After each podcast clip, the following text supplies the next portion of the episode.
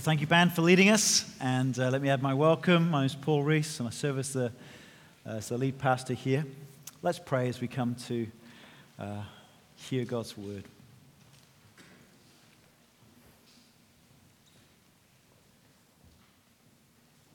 Eternal God, what a privilege it is that we can come and hear you speaking to us through your word. And we thank you that your word points us to your glorious Son. And we thank you so much that he is the perfect one who fully obeyed all your word, all your commands. He is the one who stands at your right hand, our high priest who intercedes for us, the one who substituted himself in our place that we could be declared righteous, that we could come uh, into your very presence now. We ask that you'd speak to us that we would understand all that you have revealed in your word. Uh, we ask that you'd bring uh, a right conviction of sin and a right confidence and assurance as we trust in Christ. We ask this in his precious name. Amen. Well, the Sunday newspapers uh, have had no problems this week again to fill their pages. Uh, I haven't looked at them today, but I'm sure they're full of the same sort of stuff. It's the same stuff, it's just the names change. Uh, there's plenty of evidence, no doubt, of crime, corruption, politics, and commentary. And adding to the bulk of these Sunday newspapers, there are these um, additional supplements, really, supplements that will tell us how to live life. Uh, what the fashionable people are wearing, the must have items in our wardrobes right now. Uh, they'll tell us the must have items for your homes. Uh, what are the ultimate restaurants? What are the best meals? What are the best wines? And how you can lose weight at the same time of consuming all these things because you want to look trim at the same time, how to look toned, how to have good sex, how to have great relationships, how to have the ultimate hair, how to, um, well, look at these homes. If you only had a few more million, you could have these homes. Ooh, look at these homes. And actually, you need to sort out your finances so you can live the good life in the future if you're not living it right now. I mean, that's what the supplements are full of. It's telling us what is the good life. They're preaching to us the good life. And with the exception, perhaps, of one little column, there will be a remarkable absence of God. The God who created all the stuff of life all of it created for his glory, remarkably absent from the Sunday papers. And of course, you know what? You'll never know the truth about the good life unless you listen to the God who created all of life. And so please open up your Bibles to Exodus chapter uh, 20. You'll find that on page 77 in the church Bibles. And let's hear again how God addressed a new nation that stood before him at a mountain called Sinai. We refer to them as the Ten Commandments. In the original language of Hebrew, they're described as the ten words. These are ten words for living the good life. The good life, according to the ten words and summarized by Jesus, is all about loving God, which is the first four commandments, and loving others, which are the last six words. God had rescued him out of slavery in Egypt, and uh, here are the instructions of how to maintain this blessed life of, of freedom. And of course, the most fundamental point, something that all the newspapers ignore, is that the good life starts with loving God. So let, let me begin reading from chapter 20, verse 1. And God spoke all these words I am the Lord your God who brought you out of Egypt, out of the land of slavery. You shall have no other gods before me. You shall not make for yourself an image in the form of anything in heaven above, or on the earth beneath, or in the waters below. You shall not bow down to them or worship them, for I, the Lord your God, am a jealous God, punishing the children for the sin of the parents to the third and fourth generation of those who hate me, but showing love to a thousand generations of those who love me and keep my commandments. See, what's foundational about the good life is that it starts with acknowledging that God who made us has rights. Last, word, last week we considered the first word to Israel no other gods. God has the right to our undivided allegiance. The first word prohibited worshipping false gods. It was a call to worship the true and living God alone, no other gods. Now, the second word is linked to the first word to make sure we do not worship the true God in the wrong way. No images of God. God has the right to undiminished worship. And I want us to consider five things from this, uh, this, these verses today. First one is this idolatry is prohibited. Now, there are two ways we can make idols. Physical images are prohibited. You shall not make for yourself an image in the form of anything, the commandment goes. Whether in the heavens above, whether that's sun, moon, stars, or on the earth beneath, whether that's animals, plants, mountains, rivers, human forms, or in the waters beneath, the marine life, every physical representation of God is prohibited.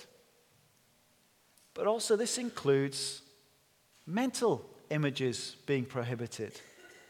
The making of images starts with our thoughts. And so, when the Apostle Paul addressed the Athenians in Acts chapter 17, having observed their objects of worship and their temples and their idols, he challenged them about all their idol making in this way. We should not think of the divine being is like gold or silver or stone, an image made by human design or skill. We should not think.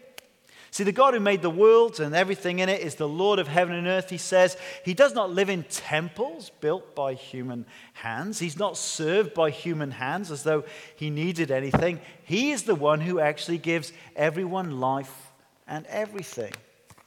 We should not think or conceive of God from our own subjective ideas or guesses about God, about what he's like. But of course, this is what people do all the time. We might have physical idols in our home or workplaces, but people walk about with their own self made mental images of what God is like. Uh, if you were to do a vox pop on the street and ask people, uh, tell, tell us about God, tell us what He's like, you'll get the most amazing range of answers and ideas. I've heard people say things like this I like to think of God like this dot, dot, dot. Or, my God would not do that.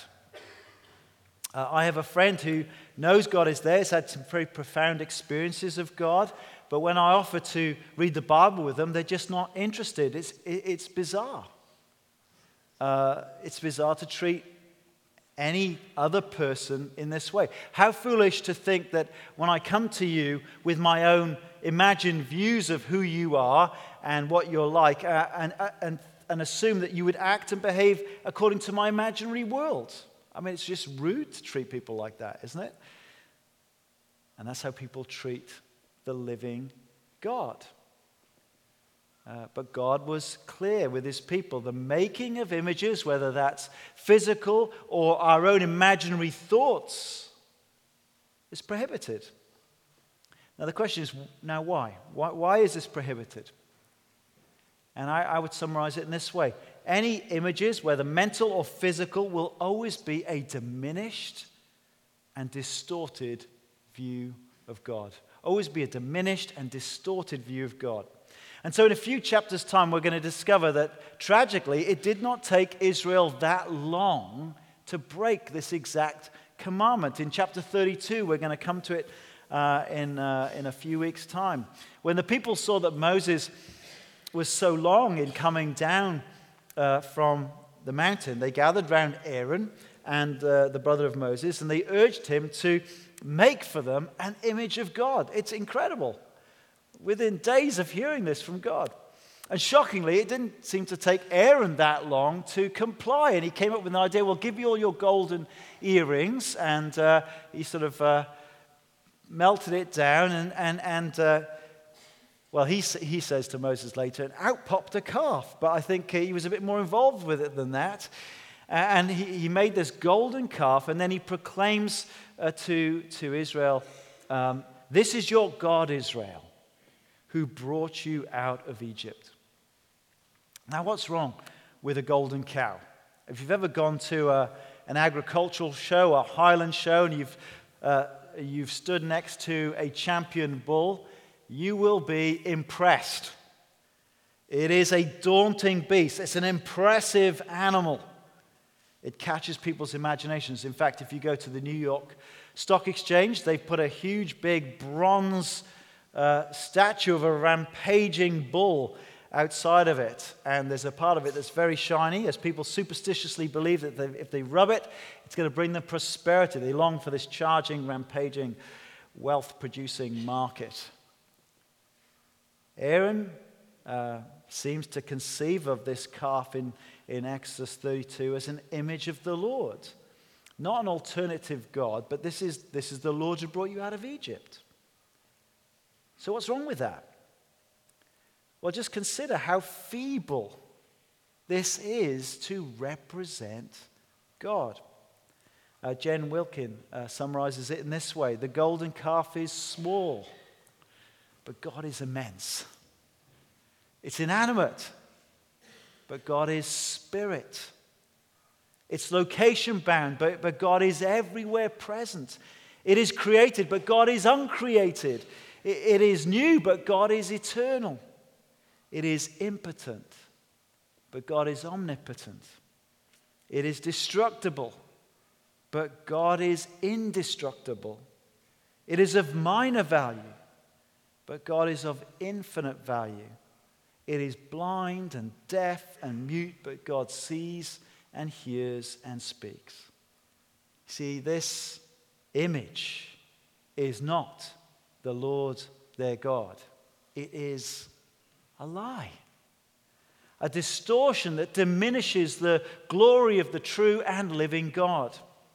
See, as soon as we've made an idol, whether it's a physical one or a mental one, we've, we've not only broken the second commandment, but we've broken the first commandment. We have created another God.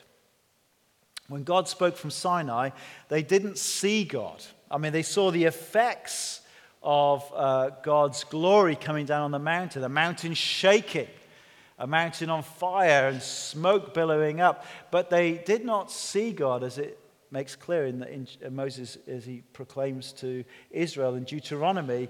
Um, what they saw was nothing but a shaking mountain, but they heard the voice of God.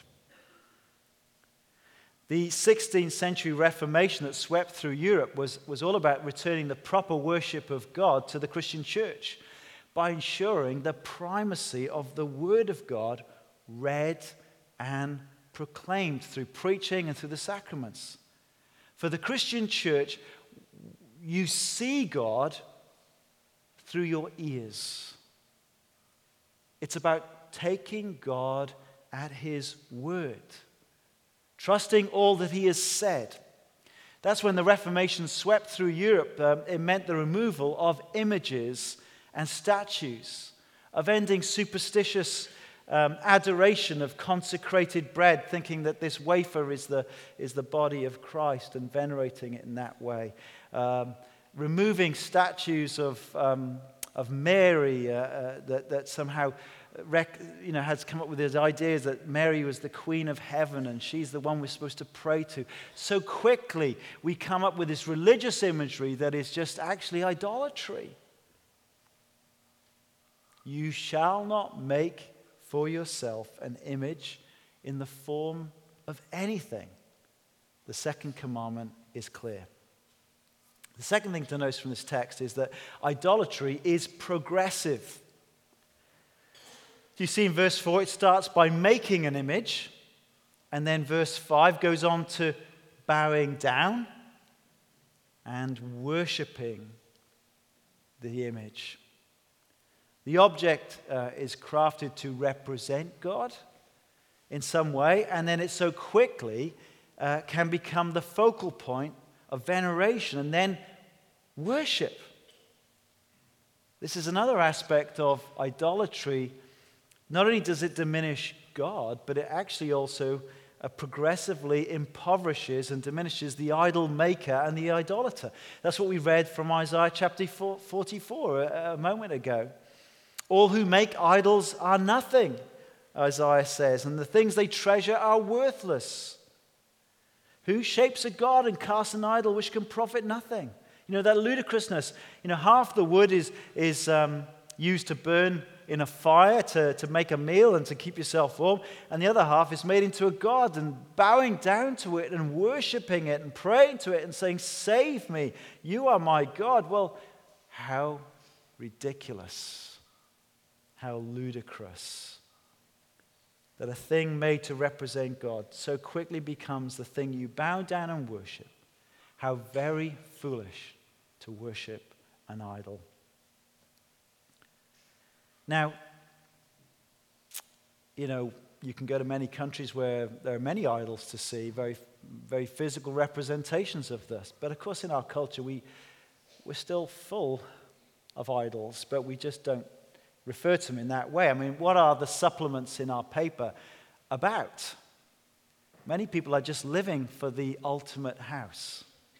They're living to think, well, if I have this relationship, then this will complete me. This will be what my life is about. If I have children, if I have the perfect body, if I have the perfect hair, if I look, if I look a certain way, we, we turn all the stuff of creation and the good things, there's good things in those things, but we can turn them into ultimate God things and we can live to worship it.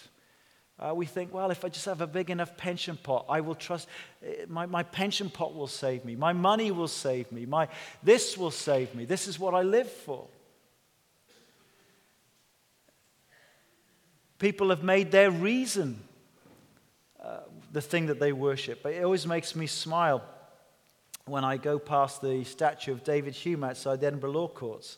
The superstitious faith shown by all who rub his toe for good luck and for examination success. It shows the vacuum left by the Enlightenment, uh, where these uh, philosophers wanted to uh, cut away the revealed religion and say, no, it's just it's our rationalism that's going to count. That's going to be the center. Our reason's going to be doing it. And in the absence of God, of course, what pours in is all sorts of superstitious nonsense.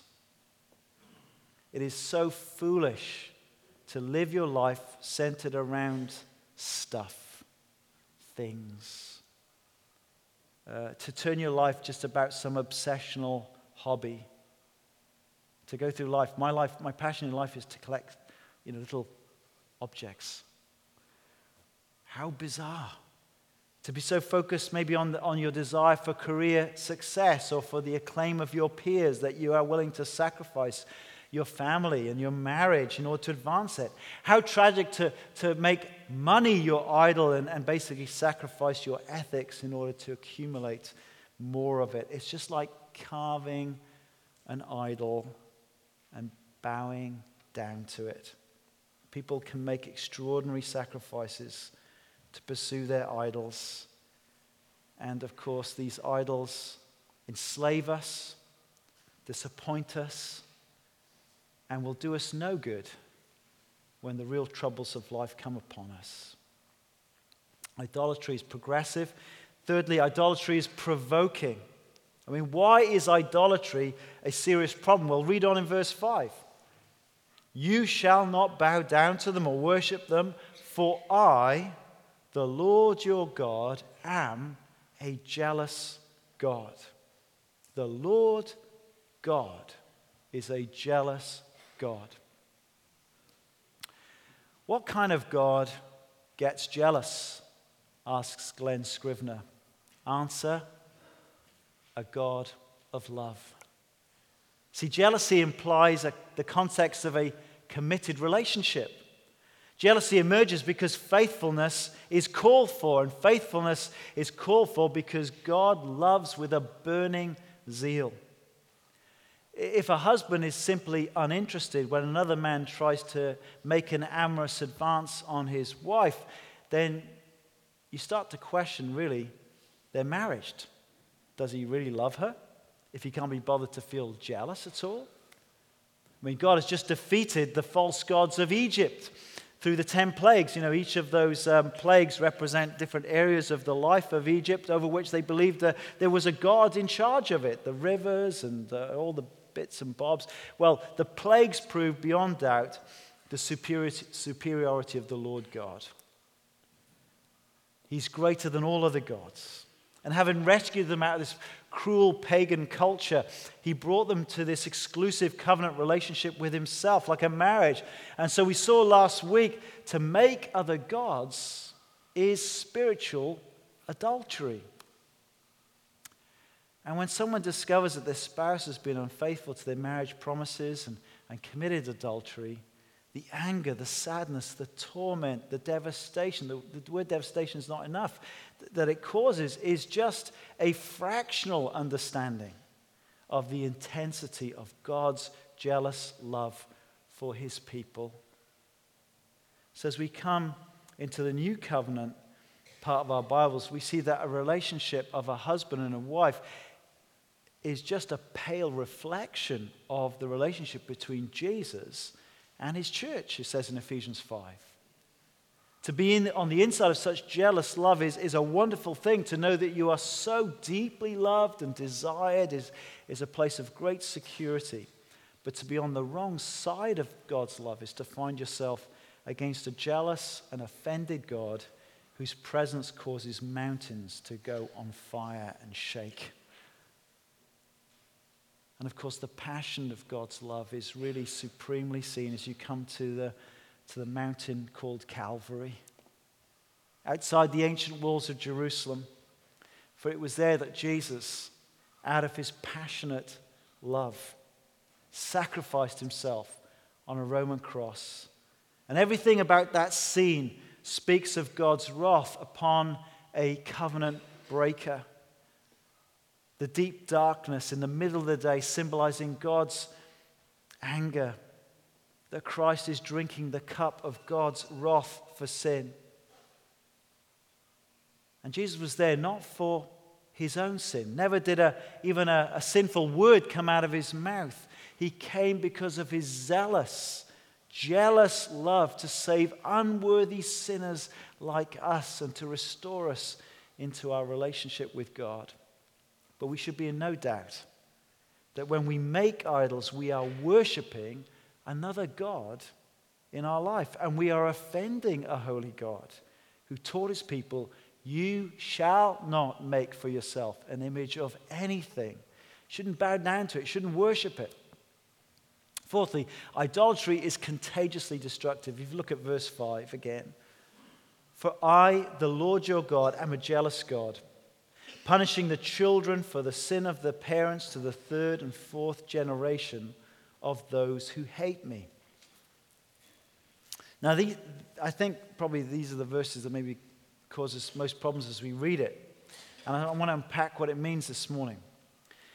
In Ezekiel chapter 18 and other places, God promises that men and women would be punished for their own sin and not for the sins of their fathers. You can read that in Deuteronomy 24 16 and, and other places as well. And so there's, at one level, there's no doubt that children suffer the consequences of their parents' sin as, as a result of cause and effect.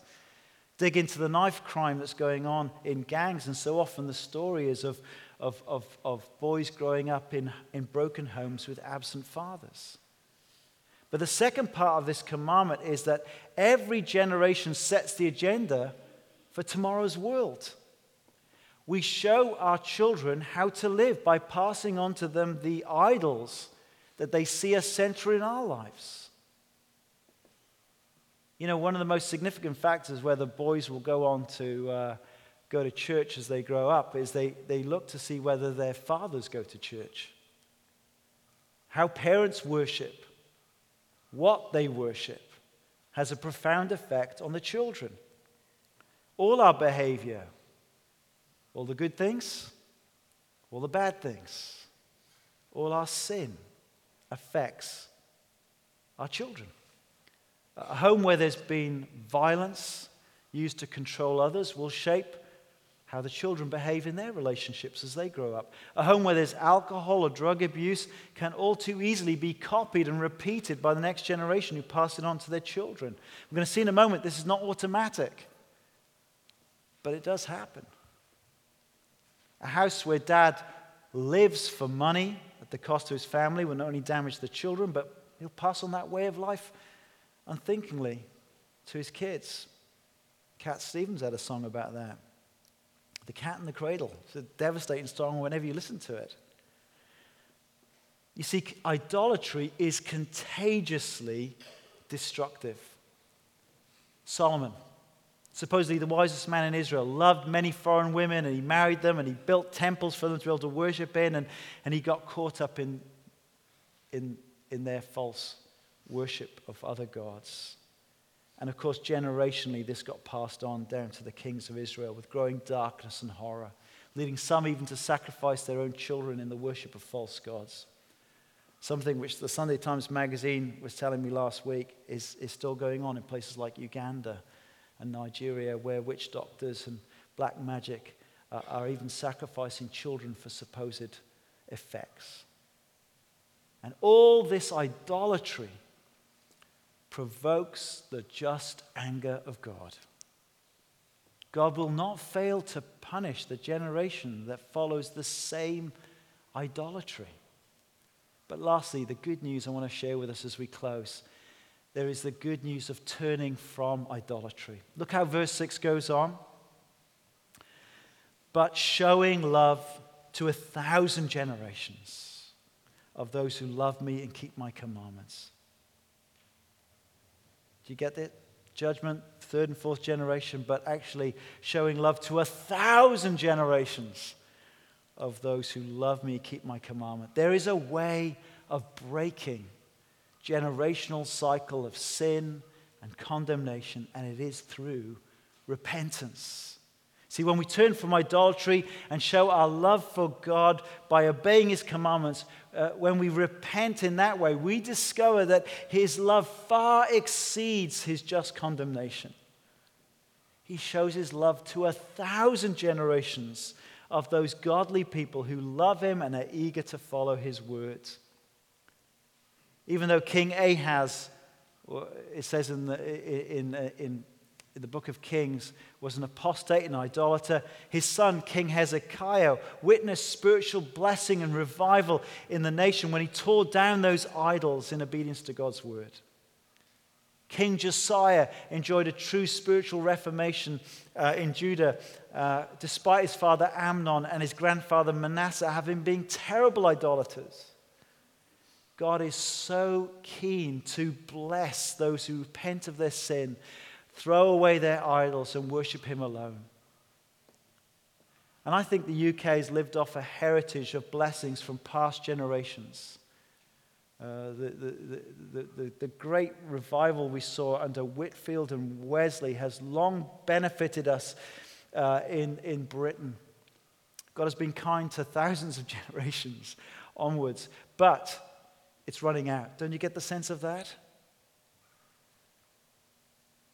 We're living in a land that is showing increasing dysfunction because people are worshiping other philosophies and ideologies and religions, and the effects of, are evident in crime and poverty and strange thinking and darkness that we see in our society. Do you know the way back? It's repentance. That was the message of the Lord Jesus, wasn't it? That the kingdom of God is near. Repent and believe the good news. You'll get right with this, this God when Jesus Christ is king in your life. You throw away all the false things of worship and worship Christ alone. This is the message of the apostles as, as they went about preaching uh, that Jesus Christ is Lord, and all who repent of their sins and put their trust in him will be saved. In Acts chapter 14, Paul and Barnabas uh, do an amazing miracle. A, a, guy who was lame from birth is healed, and, and the, the priests from the local temple come with their, uh, their animals to begin to sacrifice. They think, oh, it's Zeus. Barnabas is Zeus. And, and uh, Paul is Hermes, and they're going to sacrifice them. And, and when it dawns on Paul and Barnabas what they're doing, they rip their clothes and they say, Look, friends, why are you doing this? We too are only humans like you. We're bringing you good news, telling you to turn from these worthless things to the living God who made the heavens and the earth and the sea and everything in them. Our New Testament text last Sunday was 1 Thessalonians 9, uh, 1, verse 9 and 10. How the Thessalonian pagans turned to God from idols to serve the living and true God and to wait for his Son, whom he, uh, from, uh, to wait for his Son from heaven, whom he raised from the dead. Jesus, who rescues us from the coming wrath. It is always the temptation of the people of God to go back to idols. John Calvin says that the human heart is a, is a factory for idols. You see it in the history of Israel, and it's a warning too to New Covenant uh, people. At the end of the letter of 1 John, he ends with this command Dear children, keep yourself from idols. You know, we need to keep fighting the good fight of faith, which involves taking our eyes off the false idols that, that are worshipped by all around us in our society and to focus our eyes on the true image of God, the Lord Jesus Christ.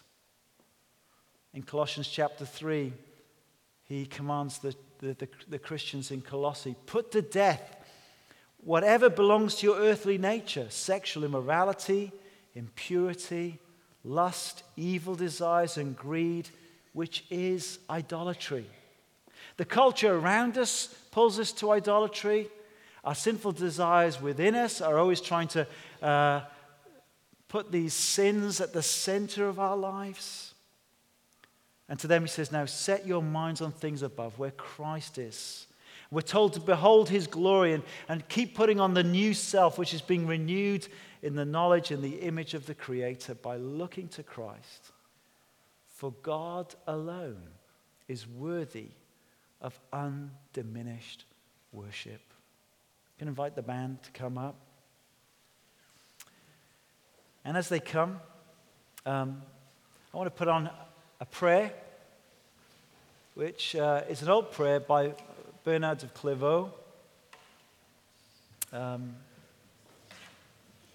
I'm going to pray it now as a response, and maybe you want to echo it uh, by adding your amen at the end. Let's pray. O oh Lord, come quickly and reign on your throne. For now often something rises up within me and tries to take possession of your throne pride covetousness, uncleanness, and sloth want to be my kings. And then evil speaking, anger, hatred, and the whole train of vices join with me in warring against myself and try to reign over me. I resist them. I cry out against them and say, I have no other king than Christ. O King of peace, come and reign in me for I will have no king but you. Amen. Right, you stand. This is an old song now. Maybe some of you remember it. It's easy to pick up. Song response.